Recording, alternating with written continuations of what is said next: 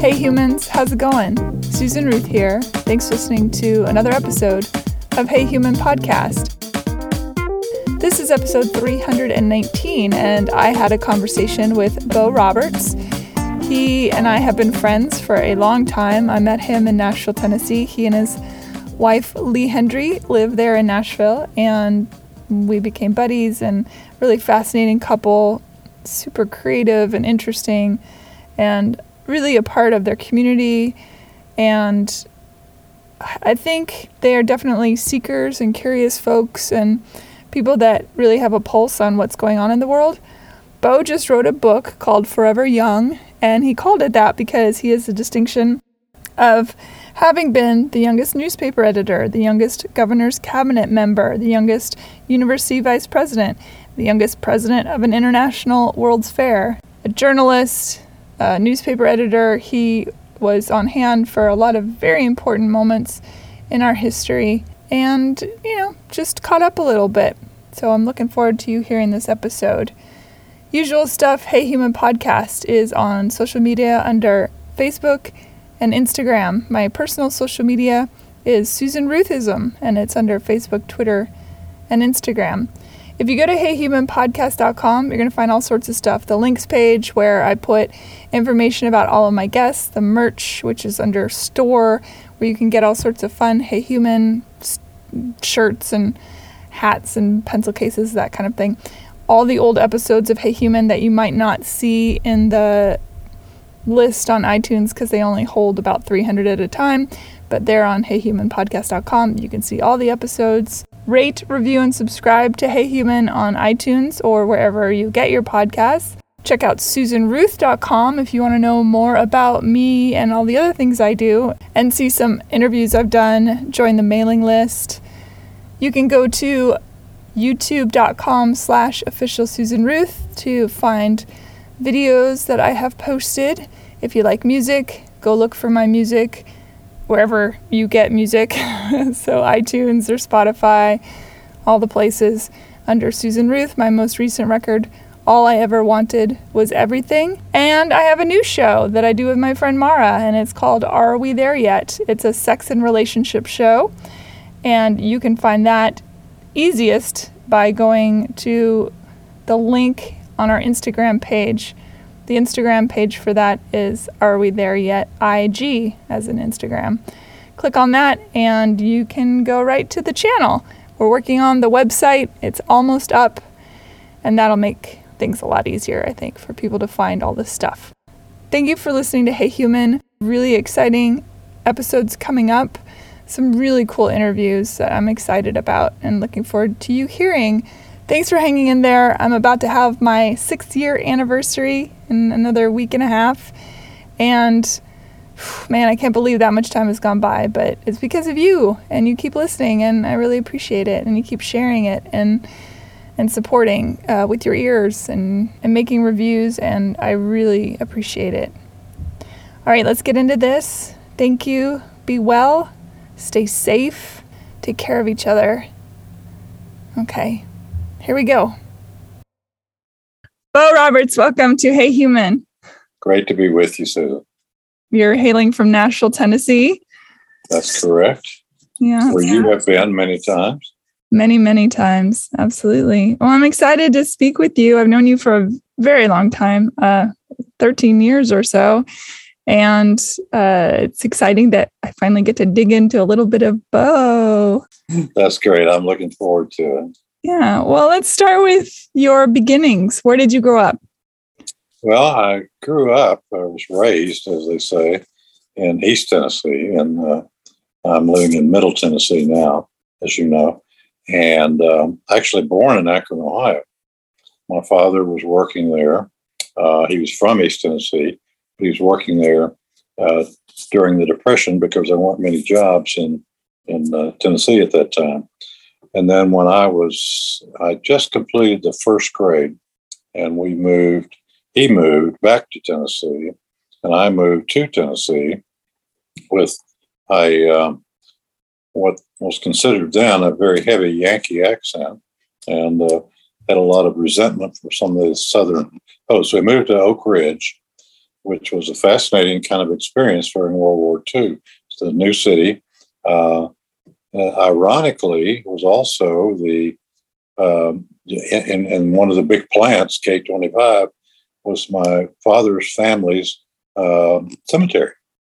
So, I mean, this was really moving back to his roots in Anderson and uh, in both Oak Ridge and Harriman, Tennessee later. But anyway, it was interesting as a kid being there. Uh, I didn't know too much about the war, but I, I knew some. And all the housing was prefab. We started out in a what they called a, a flat house. It was just uh, on stilts, and then later really moved uptown to a three bedroom uh, uh, suburban house. Uh, again, all the houses were exactly the same, different sizes. The public transportation system, because hardly anybody had cars, they had cars, they couldn't get gas. But the public transportation system in the 40s there during the war was fantastic. As a seven, eight, nine year old, they I, they had no complaint. I could run, go down to the corner, get on the bus, go to the shopping center, which was something new at that time, go to the hobby shop or different places, and get back on the bus and come home. And no worry about security because everything was fenced in. Uh, Oak Ridge was very secure, obviously. Uh, I do remember when um, VJ Day occurred, and and it was revealed why Oak Ridge existed when the atomic bomb was dropped, and then second, and and then they uh, when they later in Japan surrendered.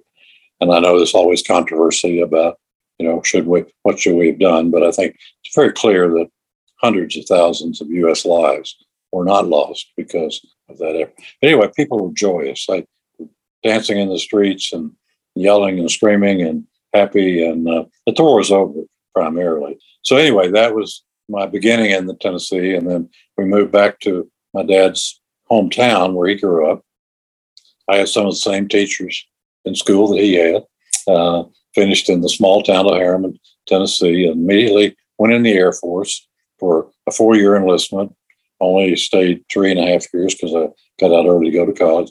And by being in the Air Force, I was able to earn the GI Bill, which I could use to go to college, and uh, stationed in uh, Texas and then uh, California, the Bay Area, for a couple of years, which I fell in love with that area. I didn't. Uh, I'd been out of the state a lot, traveling, but not west, and it was quite an experience.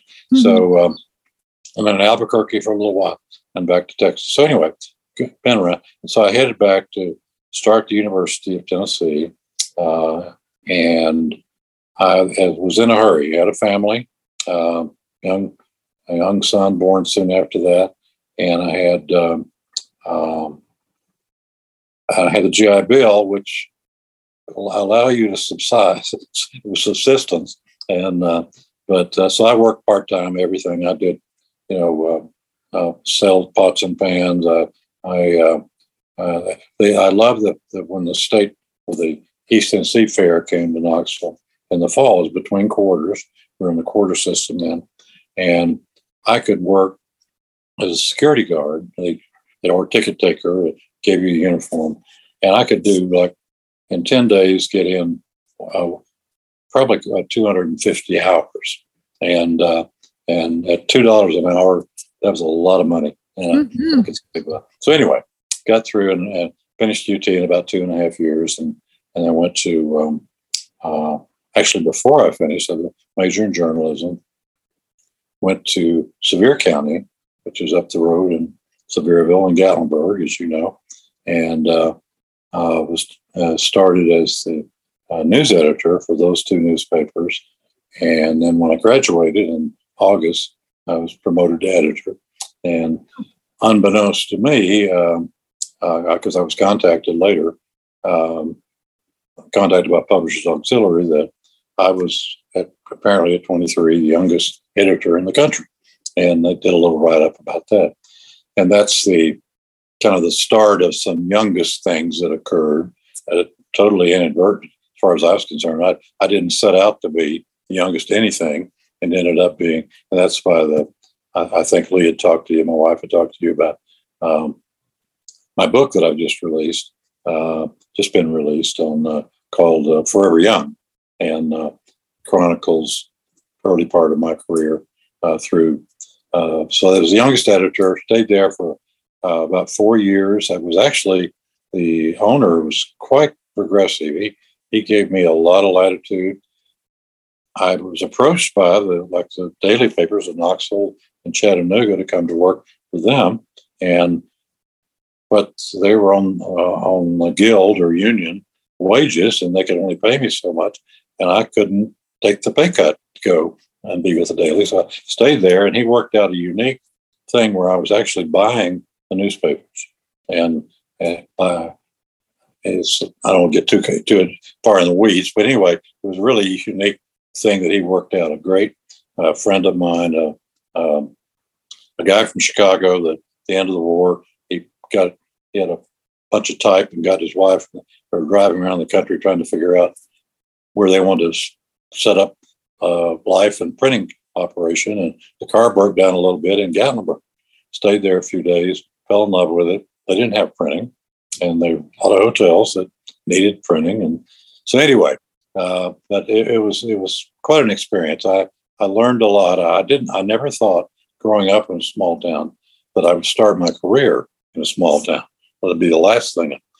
yeah. I realized later, looking back at it, and one of the things, Susan, interestingly for me, um, I, I, not kiddingly, but factually, have to tell my friends or others that you know I'm a I'm not a young author, but I'm a new author. So so you know be be gentle with me. But I but I, I've learned a lot, and by finishing this book, which I started about ten years ago, that I I um, realized by looking back and recording and, and reporting and remembering that I kind of kind of can look back and see what I learned. Because I was thinking, well, I don't want to go back to a small town. I'd only lived in a small town until I was barely 17 and left to go to the Air Force right out of high school. Was your was your father in the military or was he a civilian working for uh, at Oak Ridge? He uh, was in transportation, coordinating some some of the trucking part of the of there in Oak Ridge. No, he was never in the service. College was not an option for him. In fact, his his father had a pretty large construction company there in East Tennessee, and I went to visit some of the places they built, and um, but lost it all during the depression. And uh, basically, well, I was definitely the first generation college graduate in my family. We were pretty close. Uh, Dad and mom were just. Uh, my mom's from Georgia, and um, interestingly, they my dad my dad went up to visit his sister, who was married to this guy who was working in Akron, and he went up to visit them and got a job.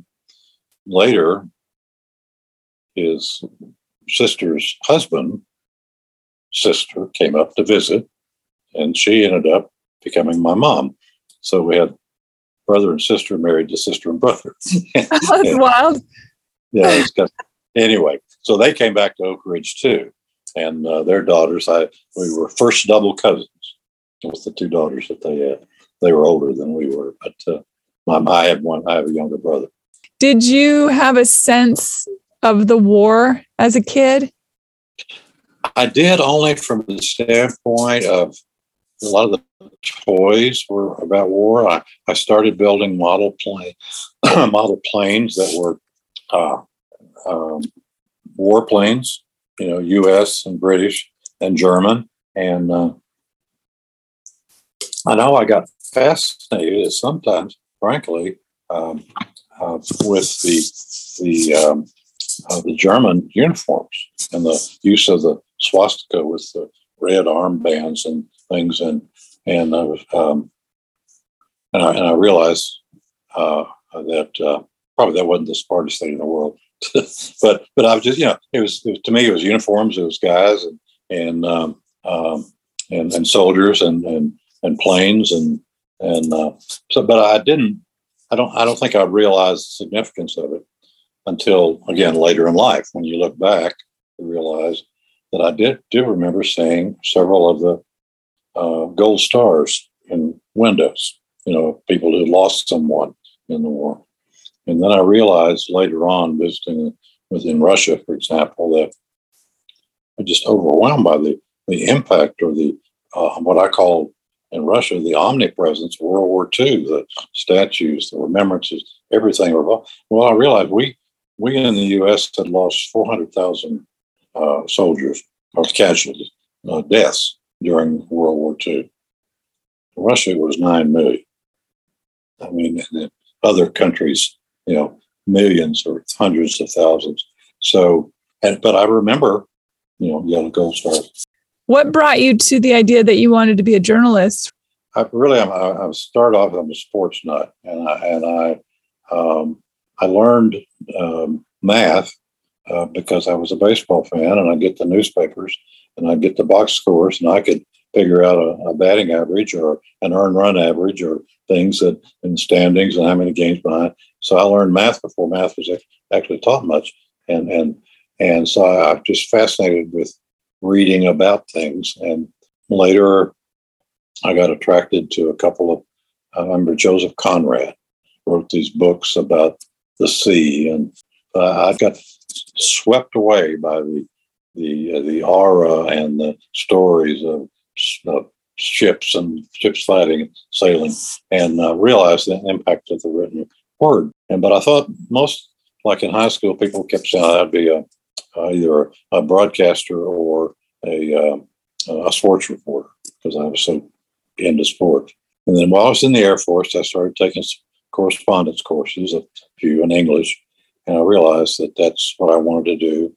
I had some friends and family who were in the business that I had met. Toward the end of my time in the Air Force, I was at this small base in Texas, special weapons base right outside of San Antonio. It was a new base, and uh, but they didn't have a newspaper. So I talked to the captain who was in charge of my area and said, and he put me in touch with the captain of the special services, they called it, which is the library and a bunch of other stuff. And I said, we need, you know, you know talk to him and I do in a newspaper and told him I was probably exaggerated a bit my, my knowledge and experience to the point that probably uh, looking back to one of the most embarrassing uh, faux pas that I've ever done in the in the newspaper in the in, in, in the industry. I was working on this newspaper, which was going to be mimeographed, the Medina Base News. Uh, it was going to be really smart, really. And uh, so I was there in the library where my offices were, offices in quotes, uh, working on it. And the general, actually, the base colonel, was taking on a tour, and he came by and introduced me as you know, starting the newspaper. He asked me, he said, "Well, how many pages would be?" And I said, "Oh, I'm not really sure. I think seven or eight. And he kind of looked at me funny and said, "Okay," and walked on. Well, one thing in printing in a newspaper that you have even numbers of pages. You know, you don't have seven pages, and and I didn't. I wasn't even smart enough to know that that was. I look back at that later, and I, you know, you think you know something, and then realize you don't know much. keep, keep, keep it humble. So I started in journalism, and I I loved it. And and while I was in school, uh, I this friend of I became a friend approached me. He wanted to start a suburban newspaper, West Knoxville News, and wanted me to be editor at the, uh, you know, part time as the pretty good then actually fifty dollars a week. You know, I was going to get it's a weekly weekly publication. So I did that for the last year or so, or a year and a half or so. I was in college. Interestingly, this fellow named Jack Johnson, and he he decided to leave the business and he went on to Nashville to get in the music business. So I've got this new deal. Says this is going to be great. I just kind of rolled my eyes. Okay, what is it, Jack? So well, I've got a black country singer, and he really is good. And um, I said, well, oh yeah, that's great, Jack. And Charley Pride. Charley Pride. Anyway, I, I um, loved it, um, and it, it's. I guess it's, you know, part of it is the deadlines, and it takes things out of uh, theory and puts it into reality that you're going to be exposing yourself through the written word um, every day or every week in my case and telling the stories of what what's happening in a whatever community uh, section of a community it's kind of challenging and i and i had an, a boss, a publisher in Sevierville, when I started up there, who I said was just very. He set me up in an office. He, I had an assistant, my secretary, the social editor, a whole bunch of other things. It must have been an exciting couple eras coming up as a journalist. I mean, going into the 50s and the 60s and the 70s. And I imagine the stories were coming like crazy. Again, I wasn't covering national news at that time. Well, much. I was there and one little in Sevier County, if you know, East, you know Tennessee a little bit, East Tennessee is very Republican. Well, Sevier County is very, very Republican. I was a Democrat growing up in East Tennessee, and and um, I used to kid and say we had our conventions in a phone booth, you know, this type of thing. But in Sevier County, so in 1960, I graduated. I'd been made, named editor, and of course there was the big congressional uh, presidential race between uh, John Kennedy and, and and Nixon. We had dual editorials. I as editor and he as publisher. I endorsing John F. Kennedy in Sevier County, and, and he and Richard Nixon, longtime Republican. Well, I didn't do very well there. Uh, the, the, the breakdown, it was 87% Republican and 13% Democrats. So during the, um, not too long, you know, in, into that term, 63, when Kennedy was assassinated. I actually put the columns in my book. It was, it hit me a lot. But I, I, I went out and interviewed people right afterward and, and in Sevier County, and it's 87% Republican, and it's, it's interesting how uh, you know you're everybody's Republican and Democrat, but everybody was an American first, and how it impacted everybody. That was a lesson I guess I learned as I was going, but again, reflecting back on it, that um, you know that people can will rise above. Great lessons for you know a young guy thought he knew a lot, realized how much he didn't know, and learn more every day.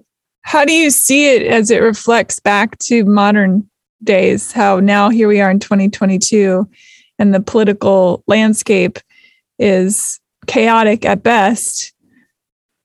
It's it's um, frighteningly chaotic, and and and I, I'm I'm sort of the eternal optimist, but it's it's you have to fight to be optimistic today because I think you know we have this country has survived a lot recessions and, and, and hurricanes and tornadoes and a war among ourselves for four years, highest death totals of any wars we've been involved. We've survived that. So I'm, I'm thinking we could survive this. It, it is difficult, kind of egotistical now that I've published a book, but I'm, I've been working on my next. But part of it, most of it's already written, which is I do op-ed columns. So it's an accumulation of 60 or 70 of those over the years. It's a lot of politics. The working title, I'm not sure what it'll end up being, but the working title is Flaming Moderate. I'm, I'm, a Democrat, but I don't like the far left. I, I'm glad they're part of our party. We're big enough to have them. But at least our extremists are not violent. And what's happened in the last five or six years, a, a division of people has become violent, and that so what um, the Trump administration did, what he did, was he, he he widened the right to include people who weren't on the right or the left. They were just violent, and they're part of it. And that's showing every day now. We're seeing it, reminding again of January 6th. The the thing about people talking with each other, talking to each other, with each other. Uh, it didn't start with Trump. It started um, I, I, think a lot of it, uh, you can almost look at some timing. Uh, a lot of it um, started when Fox News started. And it wasn't just Fox News, they were pretty, a little more moderate when they first started and began seeing ratings go. And the other side, CNN, I was a big advocate and devotee CNN from a news channel to an opinion channel. People could spend all day listening to things that they want to hear. Yeah. As opposed to listening to another side. But I see when they when an issue comes up, they'll gather their quote panel of, of people who all agree with each other and smile together and smirk together or frown together, you know, whatever the issue may be. And and uh, uh, and and so it's just more and more difficult to have a communication. I wrote a column back 2009 in Obama's first year. The Health Care Act was going through Congress. And the Nashville, our Nashville Congressman, Jim Cooper, is a brilliant individual, just dear friend, but a brilliant individual, one of the brightest guys that I've ever known. Very, he was a blue dog Democrat, they called him. And he was very conservative fiscally. And but he anyway, the, an amendment came up for one of the um, acts on the as going through Congress, and he voted against it. And so immediately, some people in Nashville attacked said, "You can't do this. You're either with us, You've got to be, you know, you got to be liberal all the way. Got to do this, got to do that." At the same time, same time frame, another friend of the other party, Bob Corker, was a newcomer to the U.S. Senate, and we knew Bob personally. Lee, my wife, was in their wedding. A really also brilliant business person and very successful in business, very successful as a two-term mayor in Chattanooga, turning it around, doing an awful lot of things. He was working on, you know, if we remember, at, at that time frame, 2008, 2009, we were going through a recession. And they were working through Congress on new banking laws because of the bank failures. And Corker came out. I'd be glad to work with, you know, the, the majority party and working on these bank regulations. And he gets slammed from the right. You know, saying you can't talk, you can't even talk to these people. Can't do that. You know, and so I wrote this column.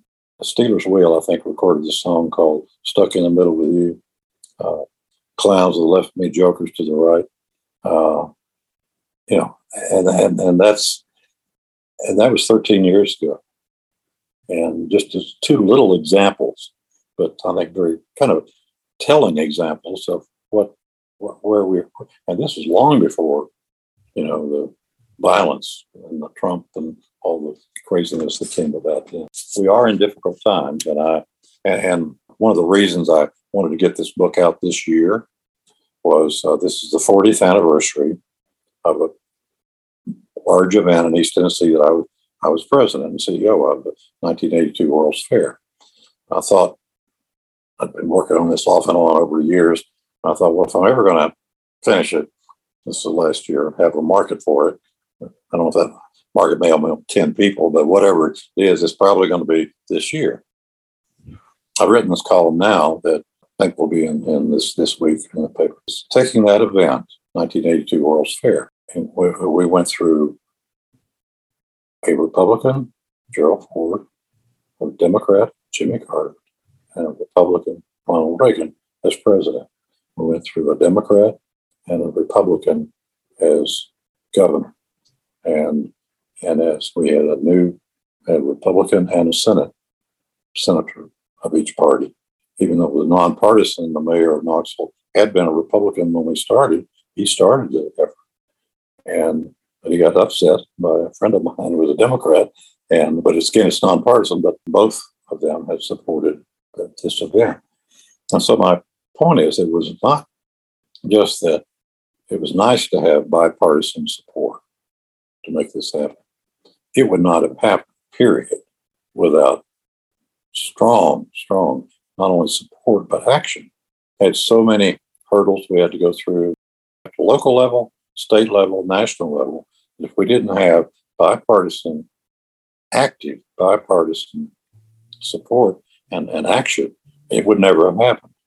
And up, it was it was an event that um, uh, have a special category, which means you had a theme. Ours was energy, which was a pretty big thing right then, kind of big now again. Um, and but it was in terms of the number of countries and the attendance, which was over 11 million, in six months. It was larger than the HemisFair in San Antonio, the Seattle World's Fair, the Spokane World's Fair, and the New Orleans World's Fair, which happened two years after. So anyway, it was very successful, but it would not have happened of this group coming together. And I, I put in there the, one, uh, the name of one of the chapters is you're you're doing a what where in the World's Fair and not a, what where and so we had to answer that question that one of the management secrets we had ignorance. We didn't know what we couldn't do. We didn't let what people said you couldn't do stop us from doing it. And I say we in the broadest sense of the community, of the political leadership, the state, and, and, on and on. but it's it's uh, I, I can't imagine bipartisan effort like that happening. Now. Well, that's a that's a frustrating thing is that there is a there's little room for nuance anymore in politics and if you are if you have an idea about something and you voice that idea that people come out of the woodwork they threaten your family they dox your address it's yeah. It's wild out there and to the point where now people can't even have a personal opinion yeah well and, we've got to have people with a personal opinion and one of the things i've been you know, let's say lifelong Democrats, had a mother and father who were so avid. They were the first Democrats in their family. They were recession Democrats coming out of a long line of Republican fam- families in East Tennessee. I have a lot of Republican friends, particularly growing up and with them East Tennessee. And I know that most of them did not vote for Trump, for example, in, in the first race or the second. Uh, but in the first go around, they weren't, I don't know, I, I never asked them. I wouldn't put them on the spot. But I know that they didn't vote for Trump, but I don't think any of them voted for Hillary. And to be honest with you, I wasn't, you know, terribly excited about voting for Hillary Clinton. I did. And now it's become, and what he did, it was, was make it even more uh, divisive, even with his in his own party. It's a right? very strange time. I just read this morning that the Supreme Court is voting on changing the voter laws here. And when, when that happens, then I feel like all ground will be lost. It is frightening. And that's why, you know, as I say, I'm an optimist, but it's really got to dig deep to dig it out now. But I think that it's tough got- when the highest court in the land, which is supposed to be made up of people who are nonpartisan, who are there about the law and the law alone, who are acting with a strong arm of a political party. That's insane because they're not supposed to vote on their party or their religious beliefs or any of those things. And that's what they're doing, which is yep. completely insane considering what the Supreme Court is actually supposed to be for.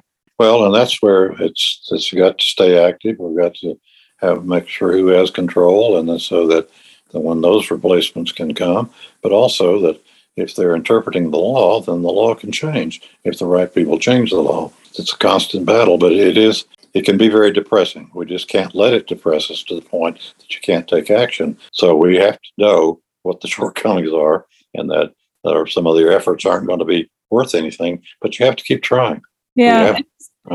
Rhetoric gets so manipulated. For example, I'm pro choice, but I'm fine with people who are pro life. If they want to be pro life, fine. But right. I'm not okay with them deciding that because they're pro life, that everyone else should be pro life. It doesn't, that's that I'm not okay. Or to put a religion that they believe in as if everyone in the country abides by that religion, which is is just such a bigotry inlaid inside a systemic issue, really. Yeah very true. And, and I think it's, uh, you know, go back to the founding fathers, a big driver why they were here in this country was was a lack of religious freedom, freedom of and from religion. And when people don't, when they they use the founding fathers and the Constitution as an argument, I think uh, women didn't say have a say in the Constitution. First of all, and an abortion right. would have been women's business. The men would not have busied themselves or worried themselves with that at all anyway, we're getting a little off the track, but I'm curious to know. I, I'm assuming that you covered when Martin Luther King, when Dr. King was assassinated. Yes. What was, do you remember the feeling through Tennessee and through the people that you interviewed and just the overall feeling of those those times and that moment in particular? Well, I, I definitely do because I was in a very interesting position. I was chief of staff for the governor of the state of Tennessee when that assassination occurred. Now, I was happened to be in Washington. I, I did a lot of work in Washington when it occurred, and and we didn't have cell phones. But I, I didn't learn about it until I went. I was out with dinner with friends. Came back to my hotel around sometime between eight and nine o'clock, probably nine o'clock. I had all these calls waiting you know, from a governor's office. And talked and found out about it. Well, in D.C. at that time, you couldn't from National Airport. Flights didn't leave after ten o'clock. The governor reacted and uh, pretty quickly and pretty heavily, in some people's interpretation, within the state after the after after the assassination in, Memphis, in the state of Tennessee. They called out the National Guard, particularly in Memphis and Nashville and in, in some of the urban areas, and and had tanks and other things out, you know, guarding and making sure, and got some criticism of that. I left the hotel the next morning, and DC to the airport. It was um, I could see some fires starting. I could see some looting going on some areas, just going to the airport. And I'll never forget uh, taking off a plane the next mor- that morning, circling out as you do, you know, when you leave, going circling back over the, and it's a clear day. And I looked at it, it looked like a photograph from World War II. The smoke coming up and the fires and all over, all over the, the uh, DC. I kept thinking, this is World War II. This is horrible. And I began hearing about Detroit and some other things. Well, I flew back in to the governor's residence. And again, it was the streets were pretty deserted because of the, the guards. They had things shut down. Got there, and it was an interesting dynamic that was going on. The head of the highway patrol, the head of the state police, the head of the National Guard. These are all friends of mine, and I'm in cabinet together. And the governor uh, and even though I had been in the military, I I was not a necessarily I wasn't a law and order. I was for law and order, but I was not. You know, I wasn't a policeman. I wasn't. That wasn't my training. And I, I made only one little contribution. As it got toward night, the guards were out and they're around Tennessee State University, HBCU, you know, state state school, my school there. And I remember the head of the National Guard was saying, they had these new scopes on their rifles that actually could see at night. It was some new invention that, you know, they'd come out. And he said at one point, I hope none of our boys get hurt. And I made my only contribution. I said, I hope nobody gets hurt. And it was kind of a silence for a few minutes. And, and everybody said, Well, yeah, yeah, yeah. Tennesseans dealing with Tennessean. And the result, even though there was some criticism of the way the governor handled it, the way we handled it, um, the only death that occurred in that whole, whole was Martin Luther King. No other fatality occurred. There was injuries, but not much. Not much occurred in Tennessee. So I, I yes, do I remember? But the passion and, and the the, the uh, you know, the minority community felt. We were the first, by the way, the first administration uh, to have a, a, minority in the cabinet. We had this attorney, later a judge from Memphis, who became had his office next to mine there in the state capitol. He was the first cabinet member, a minority, in, in his Tennessee's history. My governor was a farmer. He liked to get started early in the morning. His staff, his immediate staff, me and, and would, meet with him at seven o'clock every morning when he was in town, and uh, when we were in town, and um, and then between eight and seven and eight, we'd bring all the things we had wanted to cover, and then between eight and nine, we'd stay, and the cabinet members, like safety department, highway department, whatever, would come in with any situations or problems or needs or whatever requests that they had, and we'd deal with them together. And you're lived in Nashville, so you're familiar with where I 40 is in Nashville. And this had all happened earlier and before I was involved in the state government. But um, there were some lawsuits that had been filed by the minority communities about what, uh, routing of I 40, particularly in Memphis, but also in Nashville, even though it was already being built, I 40 they just ripped it right through the um, uh, black community. Uh, if you think about it, you've been around there, Jefferson Street. They were talking, and the highway commissioner, who was, who was not a bad guy, he was a good guy, came in, he was chatting, and the governor's why did they put it through there? And he said, well, you know, he's over there. Nothing but, but, but, but a bunch of N words live there. Then he looked up at my friend, H.T. Lockard, and said, but, but, but, well, I'm, I'm, I'm sorry, you know what I mean. And H.T. just continued to look at it. And the governor said, well, Charlie, his name was Charlie, as the commissioner he said, it's a different day. And I just thought about the presence, how important just the presence of having him involved. And that sends a whole message about a whole where this was 1968 or 1967 when we took office. So uh, it was one small step, but man, we had so many more steps to go. The issues were not Republican and Democrat. The issues were progress or not. And some people, they didn't want to change. You know, that was so it was kind of the battle against t- to change things, changing of a culture and of an attitude that needed to occur. And we did some of that. We're able to do some of that during that time, but it was it, it, it brought home how much more there was to, do. and even today, more that we obviously need to do.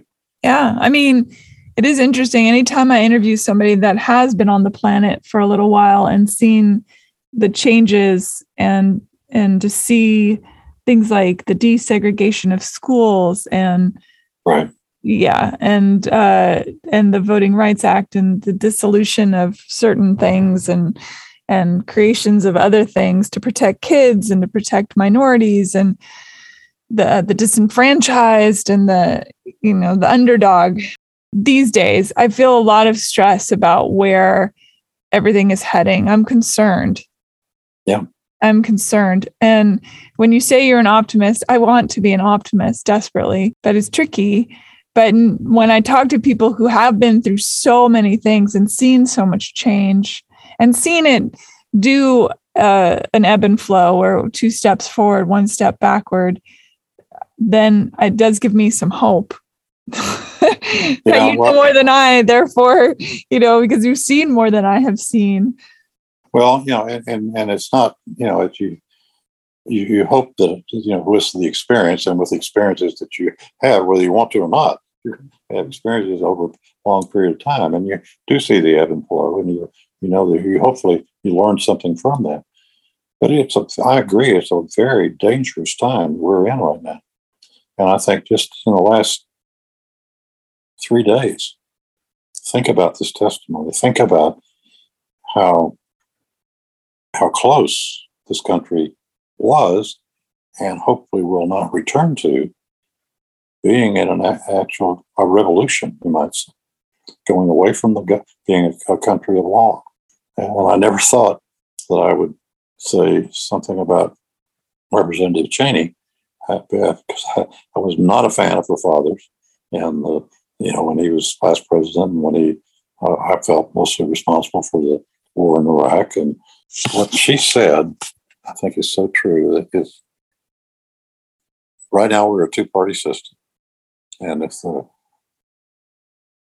major party, the Republican Party, is going to choose between Trump or being right or having to live with that. And that's why I'm part of what I'm doing, my little bitty thing is to I'm talking to some of my Republican friends and trying to make them feel guilty. Not only I know how they feel, but I say you gotta you gotta do something. You gotta you gotta take help take back. It's much easier just to sit and watch, and I'm not.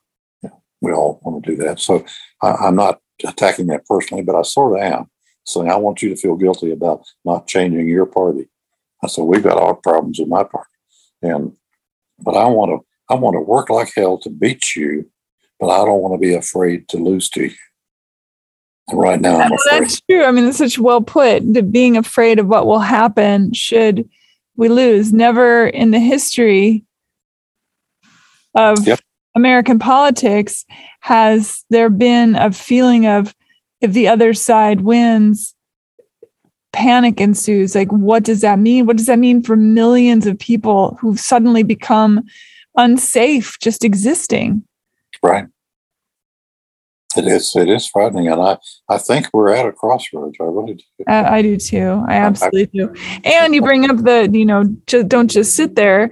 I mean, that's the thing. Historically, we've seen what happens when people don't speak up. When they do just go along to get along, and it's not pretty.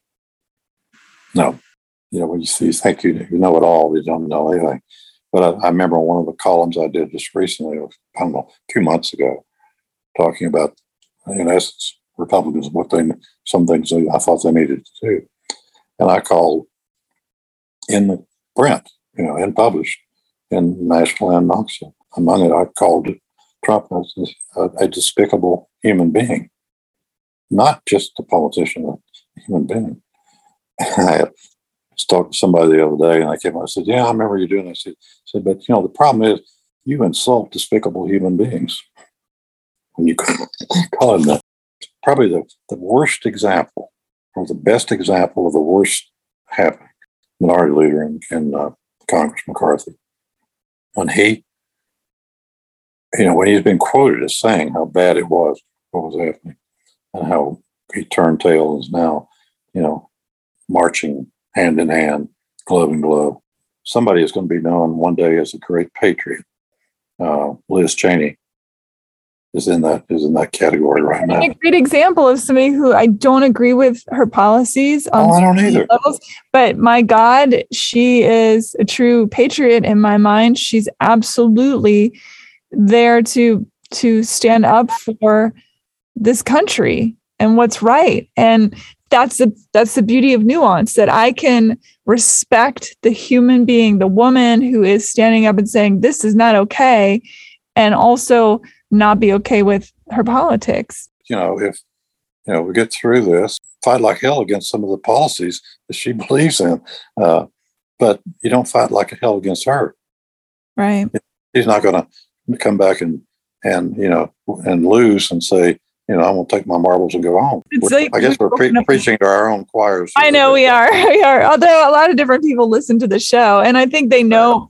I do try to stay, you know, even in this show and talk to people and all their beliefs and all that. But there is a time when I think it's important to say, you know what? Some things are just, it's beyond politics.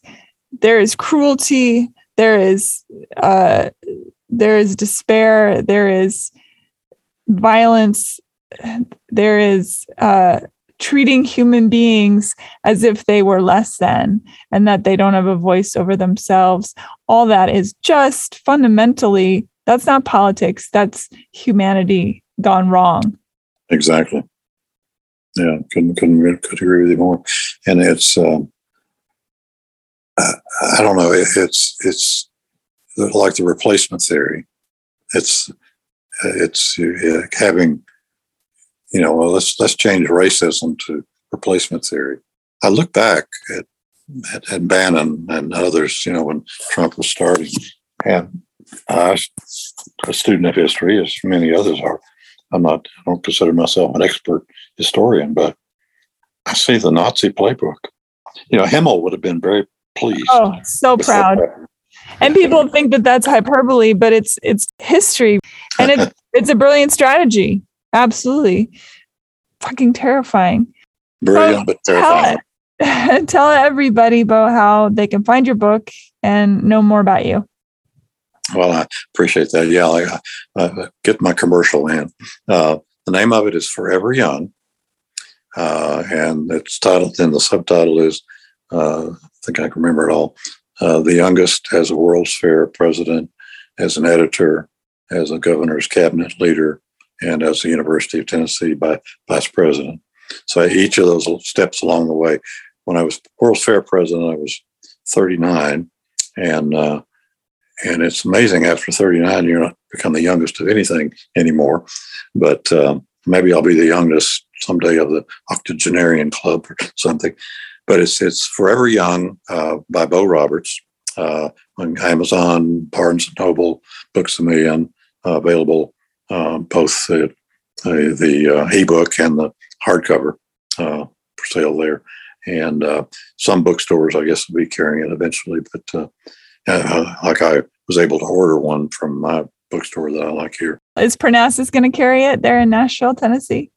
You know, I, I think they will. I've ordered. You can order it from them. I've ordered a copy from them, and we're talking about about doing a a, present, a, a signing and presentation. Wonderful. And do you have a website? robertstrategies.com. Uh, it has uh, like all my columns, for example, in chronological order in there, and uh, some other things that some things I've done, and that's uh, robertstrategies.com. Great. And uh, and uh, Forever Young by Bo Roberts. Bo, thank you so much for being on the show. Thank you for having me. I, I do. I, I, I like what you're doing. I like you, and I like your attitude, and and um, we'll, we'll hang in there. We, we we we agree on so many things that we've got to just put them into practice, make them happen. Yeah. Thank you, Susan. Please give my love to Lee. I will. She sends her love as well. All right. Bye bye. Bye bye. Thanks for listening, everybody. Bye. All right. Take care. Bye. Rate, review, and subscribe to Hey Human on iTunes or wherever you get your podcasts. Thanks. Bye.